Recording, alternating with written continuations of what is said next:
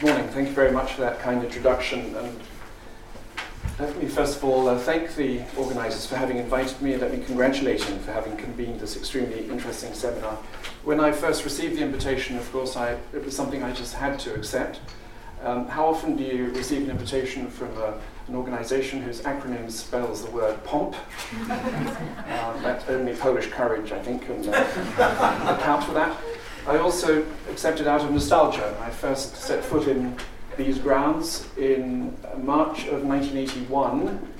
And of course, everything uh, brings me back to the transition time and time again, because although I was, I was still undergraduate then, the reason for my first visit was that Felipe González had been invited to speak here by Sir Raymond Carr. And this was only a few weeks after that terrible episode, the uh, failed coup that some of you will recall in, on the 23rd of February uh, 1981. And I have never forgotten how pale and worried Felipe González still looked uh, three weeks after the event. Um, I've been, I've le- been learning a great deal during the, the, the last uh, day and a half, or rather uh, evening and, and morning. Um, and I'm very pleased to have come because, as a result of the Arab Spring, I've been rethinking and rereading about uh, transitology and its strengths and weaknesses, and I've been um, daring enough or mad enough to lecture in Tunisia and Egypt, um, not very successfully in Egypt, as you can see from the results, uh, trying to advise the governments, the successive governments there, on, on how to uh, deal with their transition issues. So, very quickly, I'm going to start by looking at the so called Spanish model, and I will criticize um, the transitology literature about the Spanish model. Um, because I think that's something that, that needs doing. And I will then look at the negotiations themselves and try to tease out the differences and the similarities that exist with the Polish uh, experience. And finally, I will look at some of the criticism that is currently leveled at the transition in Spain, uh, both um, from, the, from the academic world and also from society more broadly. As you all know, Spain is experiencing a very difficult economic crisis, which is um, resulting also in serious econ- uh, political uh, difficulties, having major political consequences. And some observers would argue that, in fact, the whole transition settlement is currently in danger of unraveling altogether. Um, so let me start by saying that, as you all know, the Spanish transition was one of the first in the so called third wave of transitions, as Samuel Huntington has called them. And this therefore means that by 1989 it was very well known in Poland. Um, Geremek and Michnik and others have specifically said that they, um, they're on record saying that the Spanish experience influenced them, that they had visited Spain, they had talked to Spanish leaders to see how they had done it. So I think the Spanish model, it can be said that the Spanish model was very much uh, on their minds. Now, as you know, um, the, the, Spanish transition, partly because it was one of the first, only Portugal and uh, Greece uh, preceded it, has become to some extent uh, the, quintessential negotiated or pacted transition. Uh, Scott and Mainwaring have declared it to be the most successful transition by transaction, and Gunther and Higley have called it the very model of the modern elite settlement. So that's quite a, a, a big uh, thing to live up to. Um, and it's understandable, of course, that the Spanish experience should have attracted so much attention and, and, interest both among academics and practitioners, particularly, of course, given Spain's very turbulent political history, not only in the 20th century with the Civil War and 40 years of authoritarian rule under Franco, but also uh, the 19th century. I think more uh, Spanish uh, prime ministers were murdered uh, in between 19, 1870 and 19. Uh, 30 than in any other Western European country, in fact, possibly in any other European country, um, including Central and Eastern Europe.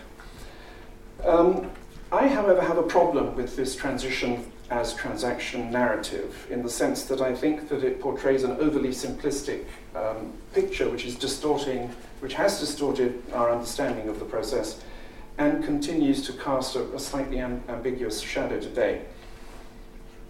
First of all, because this emphasis on pacts and negotiated agreements between elites has shifted our attention away from the very spectacular socio-economic transformation that Spain experienced prior to democratization. In fact, I've lectured in Central and Eastern European countries where there was quite a lot of confusion about this. Um, extrapolating from their own experiences, audiences there seem to believe that um, serious economic growth really only took place after democratization with Spain's accession to the EC in 1986. In fact, the most important social and economic transformations took place under the Franco regime in the 1960s and early 70s. Um, and as a result of those, Spain was already a relatively prosperous free market economy with a relatively large, stable uh, civil, uh, middle class by the time of Franco's death in 1975. Secondly, this emphasis on elites and the role of pacts um, runs the danger of, of leaving uh, the social movements out of the equation. Um, and in fact, I think academics could explore far more than they have done uh, the nature of the pre- precise relationship between those political elites that uh, carried out those pacts and, and their social base. In other words, what I'm suggesting is that this elite vision has tended to underestimate the pressure from below, which very often led to those um, negotiations in the first place. Thirdly, this emph- emphasis on elite pacts also draws attention away from the highly favorable European context in which the Spanish transition took place. In other words, um, the promise of uh, European community membership uh, and more generally a favorable international dimension here played a role which, which this narrative uh, often, often misses or, or underplays very significantly. And finally, this kind of narrative can also lead us to underestimate some of the dangers and the pitfalls that existed on the road to democracy. For example, the Spanish transition is almost invariably described as peaceful. You will always see this adjective um, in standard accounts of the process. But in fact, about 360 people were killed in acts of political violence between 1975 and 1980. And I'm not just talking about terrorist acts, I'm actually talking about clashes with police, demonstrations, strikes, marches, and so on. So, in fact, the Spanish transition was actually probably more violent than the Polish one, and than many others, in fact. And this is important because it was partly the fear of social confrontation which actually explains why those negotiations took place. Um, if, if the Spanish transition had a slogan, it was probably never again. Never again a civil war, never again a fratricidal uh, struggle among Spaniards. So if we take the violence out of the equation again, again, it, it doesn't really um, help us to understand how the process took place. Let me say a little more before I move on to the negotiations themselves about um, things that I think are important um, to keep in mind when we look at this process. First of all, regarding the nature of the Franco regime, regarding regime society relations, regarding the role of the state, and regarding the role of the armed forces. All of these issues have been raised in the course of uh, the sessions yesterday and today, but I'd like to mention a few specific aspects. First of all, um, someone mentioned yesterday Juan Linz's famous definition of authoritarian regime. Let me pay tribute, by the way, to uh, Juan Linz, who was a great, a great friend and colleague of mine. He died on the 3rd of October last year, as you probably know. Um, Juan described the Franco regime as the quintessential authoritarian regime. And this has important consequences for the, the way in which these negotiations took place. First of all, the Franco Spain was to some extent what Richard Gunther has described as a no party state. The single party existed and was influential in the 30s and the 40s, but was an empty shell by the time of Franco's death in 1975. This therefore meant that the party wasn't represented in these negotiations. It didn't need to be because it wasn't a significant actor. Secondly, uh, Juan Linz's idea of limited pluralism. There had been a lively debate within the Franco regime, raging for at least a decade, uh, concerning what needed to be done after Franco's death and how Franco's elites needed to prepare for the consequences of Franco's death. Thirdly, authoritarian regimes very often develop what Linz and others have described as, as institutional facades. In other words, in order to legitimize themselves, they create um, laws, procedures, sometimes even parliaments, which are there basically um, as self legitimizing um, instruments. And these authoritarian regimes are often very curiously legalistic, and as a result of all of that, ample use was made of these, of these legal uh, procedures, laws, and institutions in dismantling that same authoritarian regime. A very important fact, often missed in comparative studies, is that by 75, the Franco regime was a civilian led authoritarian regime. It was not a military dictatorship, contrary to uh, popular perception sometimes, and this explains why the army paid, played no role whatsoever in the negotiations themselves, or in fact in the, in the transition process overall. Ironically, one could argue, in fact, that the Polish armed forces were a much more significant actor in the Polish transition than their Spanish counterparts. Of course, one would have to factor in King Juan Carlos's role as uh, commander in chief of the armed forces. I wrote a biography of the king a few years ago, so I don't want to underestimate his role. But having said that, it's interesting how uh, the army was really almost entirely excluded from the process. Another important point, often overlooked, is that in authoritarian regimes it is empirically and conceptually possible to distinguish between state and regime. Um, and the point I want to stress here is that by the time of Franco's death in 1975, the Spanish state had largely drifted apart from the regime. Um, it was manned by meritocratically recruited civil servants who were either apolitical or even, in fact, anti Francos, probably many of them in their political leanings. So this became a force for stability and continuity. Finally, um, as a result of the peculiar nature of this authoritarian regime, and this is true of Poland as well, and of Hungary as well, um, and of South Africa, in fact, as we've heard earlier, political science society had re emerged uh, by the time of Franco's death in 1975. In other words, although political parties were still illegal or illegal, as Linz has also called them, they were largely tolerated. Um, citizens, well read citizens or well informed citizens, knew who the party leaders were. They more or less knew what their political um, programs stood for, etc. In other words, these interlocutors were already in place by the time of Franco's death. I won't say much more about the opposition, other than the fact that it was a combination of, new, of the new and the old.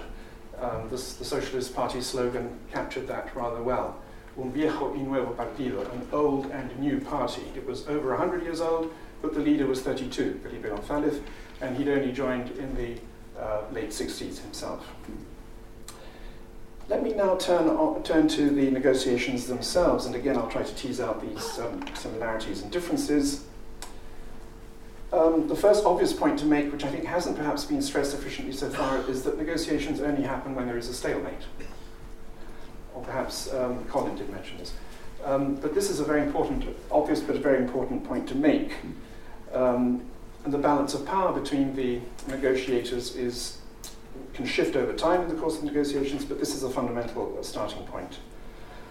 Of course, the dynamic in Spain was peculiar for several reasons. Um, first of all, the opposition was largely excluded from the early stages of the transition. It was the king and his chosen uh, prime minister, Adolfo Suarez, who basically initiated the transition by succeeding in getting the Francoist assembly, the Francoist parliament or Cortes, to effectively vote itself out of, out of existence and pave the way for democratic elections. Um, very importantly, Suarez put this decision to a referendum which he won handsomely. And Suarez may not have been a may not have been a great intellectual, but he was a wonderful tactician and therefore he didn't actually start negotiations with the opposition until after the referendum, because of course this meant that he was the only person who had any kind of popular mandate, which the opposition didn't have.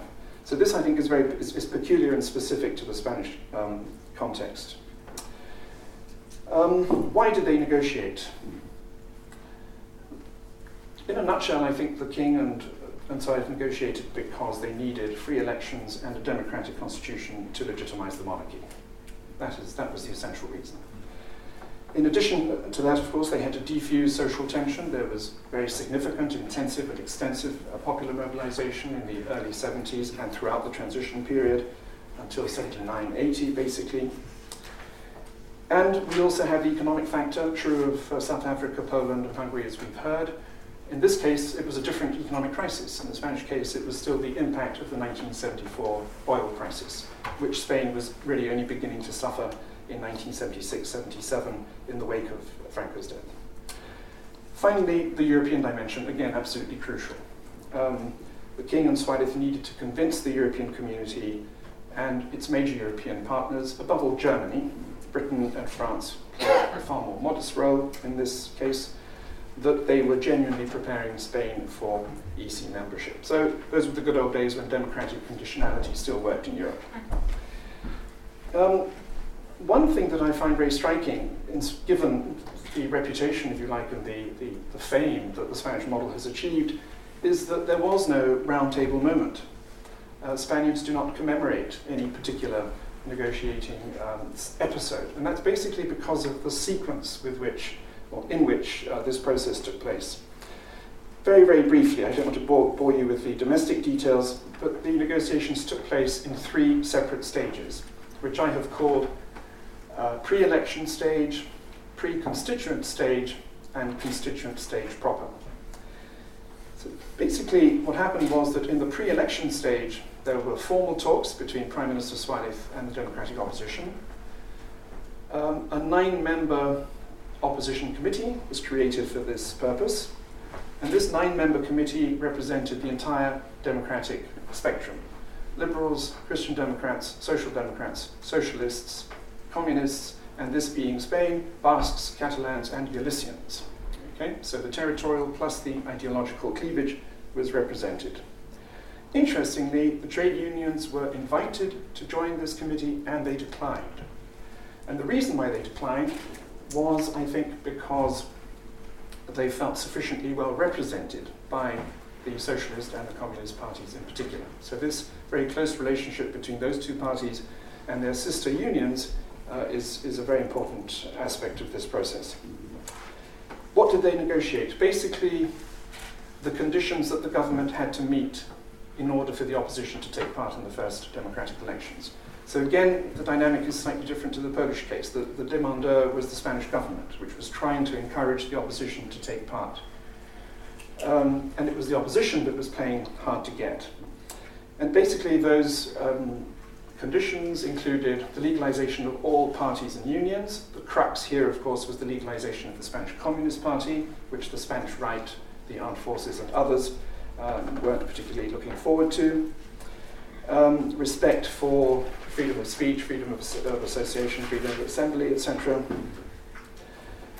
The negotiation of an electoral law. This is a very important part of the, of the um, process, of course. The rules of the electoral game.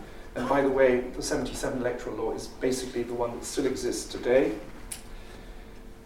And finally, and this is really the only aspect that wasn't met the recognition of Spain's territorial pluralism. Suarez very cleverly argued that um, he hadn't been democratically elected, nor had the opposition representatives, and therefore it would be presumptuous of them to prejudge the outcome of the subsequent constituent process in such a crucial structural matter such as a territorial issue. These talks, therefore, which took place between approximately January and April 77, resulted in an informal agreement which translated into specific acts of legislation, as a result of which the first elections were held on the 15th of June 1977. Again, the difference with the Polish case is clear. These were totally free elections to a uh, democratically elected parliament without any constraints, unlike those that existed in the 89 elections in Poland. The second stage took place in the summer and early autumn of 1977. The nature of the negotiation, of course, had changed because elections had taken place. So basically, this was a multi party negotiation, no longer just the government and the democratic opposition, but a negotiation involving all parties that had been elected to the new parliament. And these talks produced two very important uh, pieces of legislation. The most famous are the so called Moncloa Pacts, which I'm sure many of you have, uh, heard about. And they involved basically two things. First of all, very important uh, structural economic reforms and the introduction of direct taxation. So I regard this basically as the birth of the modern Spanish welfare state. And additionally, a whole battery of um, legal modifications, legal um, measures, which basically aimed to bridge the existing legislation with that that would be approved once the Constitution was in place. The other item, much more controversial item, was the amnesty law, also passed in October 1977. And here what we have basically is amnesty in return for impunity. In other words, the, all those who were in prison at the time for having opposed the Franco regime, including through the use of force, So this benefited terrorists, such as members of the Basque terrorist organization ETA, were freed. And in return for that, um, civil servants uh, or people in the service of the Franco regime who might have committed acts of, uh, might have com- committed crimes against humanity and so on, um, were retroactively amnestied as well. In other words, as a result of this, uh, there were no trials, no truth and reconciliation commissions, no formal attributions of blame, no apologies, and so on. Let me stress that it was the left that, that uh, advocated this amnesty law most strongly. This is an important point to keep in mind. It was not the right that was seeking this concession, it was the left that insisted on this legislation. And secondly, I would also argue that there was no popular appetite for anything more ambitious, at least not at the time. Um, two key differences come to mind or three key differences when comparing the Spanish and the Polish case. First of all, the pacts greatly strengthen political parties. The, the, protagonists of these pacts are political parties. There's no Nelson Mandela, there's no Walesa. Um, Felipe González was involved, but he didn't play a particularly important role. So it's basically the parties that are the protagonists of this process. Secondly, surprising, in, in a Catholic country, the church was totally absent probably because of its own internal divisions. The church was so divided internally that it, if it had taken part um, by supporting the process actively, it would have undermined it, its internal cohesion even further. Thirdly, there was no intelligentsia. The role um, played by the intelligentsia in Poland was missing. But interestingly, the media played a crucial role, and in fact, one particular uh, outlet, the newspaper El País, which was born in 1976, which its first editor, Juan Luis Cebrian, called, somewhat pompously, the collective intellectual. Um, but it played a very important role. It was really, this was really the newspaper that explained the pro- these processes to public opinion. Um, let me turn now to the, the criticism of these, negotiate, of these negotiations and of negotiated transitions generally. As in the case of Spain, Spain's elite settlement has come under very heavy fire, some of it contemporary, some of it more recent. And as was discussed yesterday, I think there's been more political revision, revisionism than historiographical. And of course, it's fueled by the current political and economic crisis. Part of this criticism, um, I think, falls under the the heading of what Sir Timothy described as the price of velvet yesterday. In other words, the idea that Spanish democracy was contaminated at birth by its excessive continuity with the past. The head of state today is the same head of state as existed in the months after Franco's death. Much of the political elite, uh, which governed between 1977 and 1982, had held important political jobs under the Franco regime and so on. Poles are very familiar with this kind of discourse. As in Poland, um, people, particularly on the left, some people on the left, have criticized the opposition for being too accommodating. They have argued that the regime was much weaker than it seemed at the time, and that opposition leaders, communists and socialists, effectively sold out. So the idea of a betrayal uh, is also present. Not the idea of conspiracy, but certainly the idea of a betrayal. And this has led to rather sterile academic and political debate as to the relative strengths and weaknesses of the regime and the opposition. And here, this idea of the illusions of retrospective determinism, I think, is, is particularly uh, relevant. From a more, slightly more sophisticated perspective, some have argued that negotiations necessarily require demobilization. And the criticism here is that political parties um, intentionally demobilized social movements in such a way that has weakened civil society in Spain permanently. I have always found this rather difficult to swallow, um, not least because surely civil society, um, there isn't an original sin here. Civil society should have been able to recover from that if that had been the case. And secondly, I don't like the idea of political elites turning civil society on and off as if it were a switch. Um, I think it's a little bit more complex than that.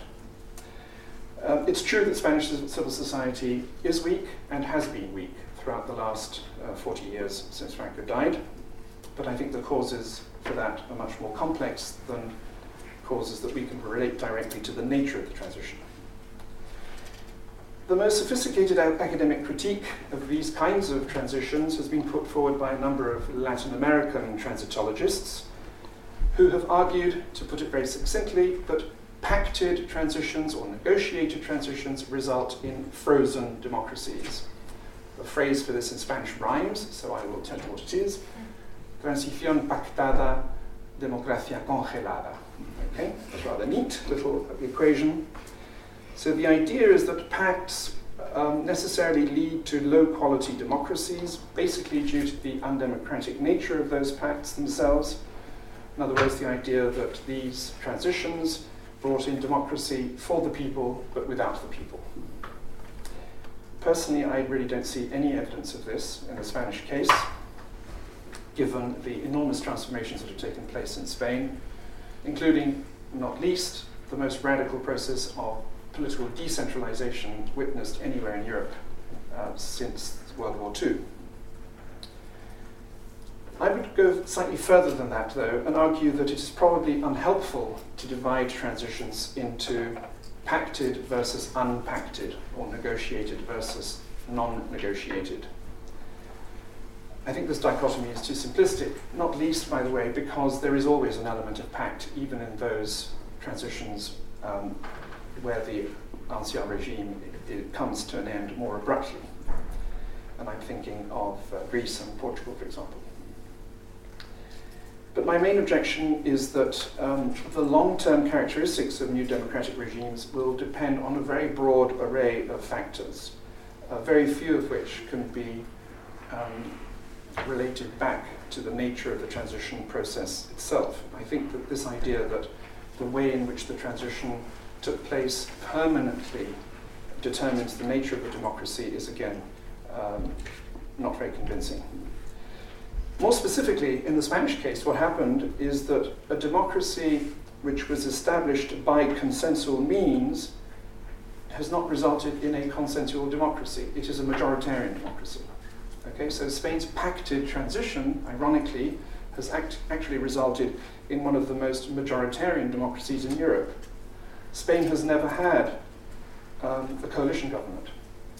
All of Spain's governments since 77 have been single party governments.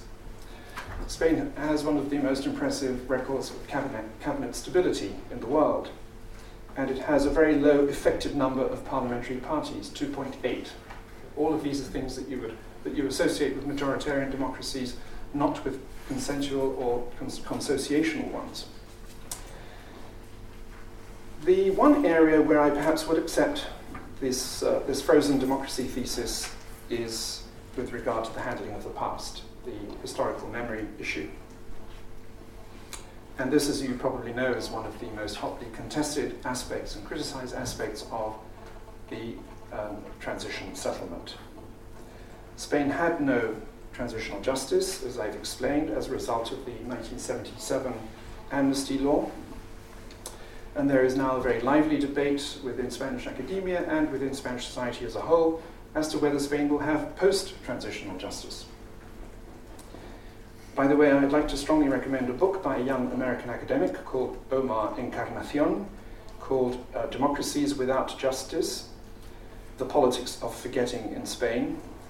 And interestingly, he actually defends the Spanish model, uh, the forgetting model.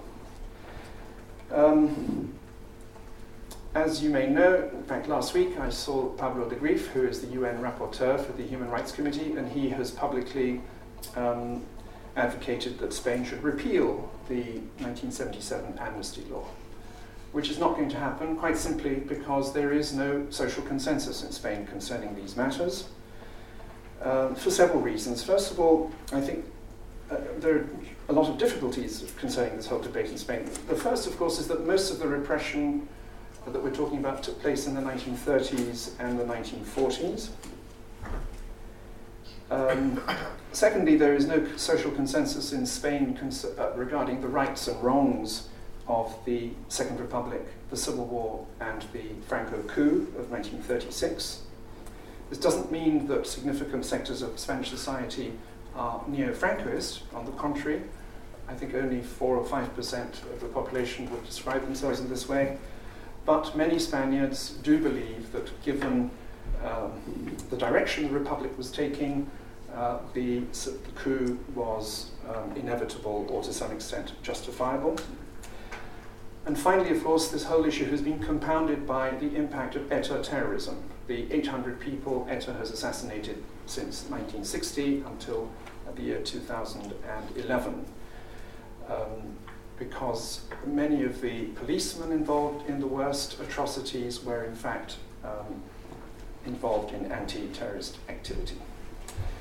My personal view is that there will never be a Truth and Reconciliation Committee, uh, Commission. I don't think it would help at this stage. Um, I don't accept the claim that it has been impossible to do research in Spain into the past. Um, I think that's an insult to the Spanish uh, historical academic community. Um, I think there is, a, there is very considerable knowledge of the nature and the magnitude of the repression that took place both during the Civil War and during the post war period. But I think a, a, great deal can be done and should be done with regards to reparation of victims.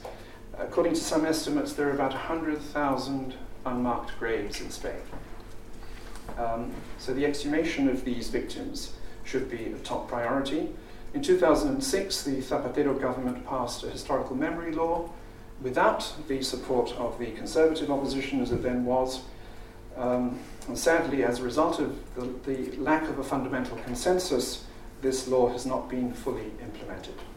But just to end on, on an optimistic note, last week the Spanish government decided to award Spanish nationality to um, Sephardic Jews, people of Sephardic Jewish origin, who simply need to demonstrate that they have some association with Spain going back 500 years. If you are able to do this, which is actually quite easy, you are automatically awarded Spanish nationality. According to some estimates, as many as 300,000 Israelis are planning to do this. So, my take is if Spanish society can do this, surely it can develop some kind of reparations policy. Thank you very much.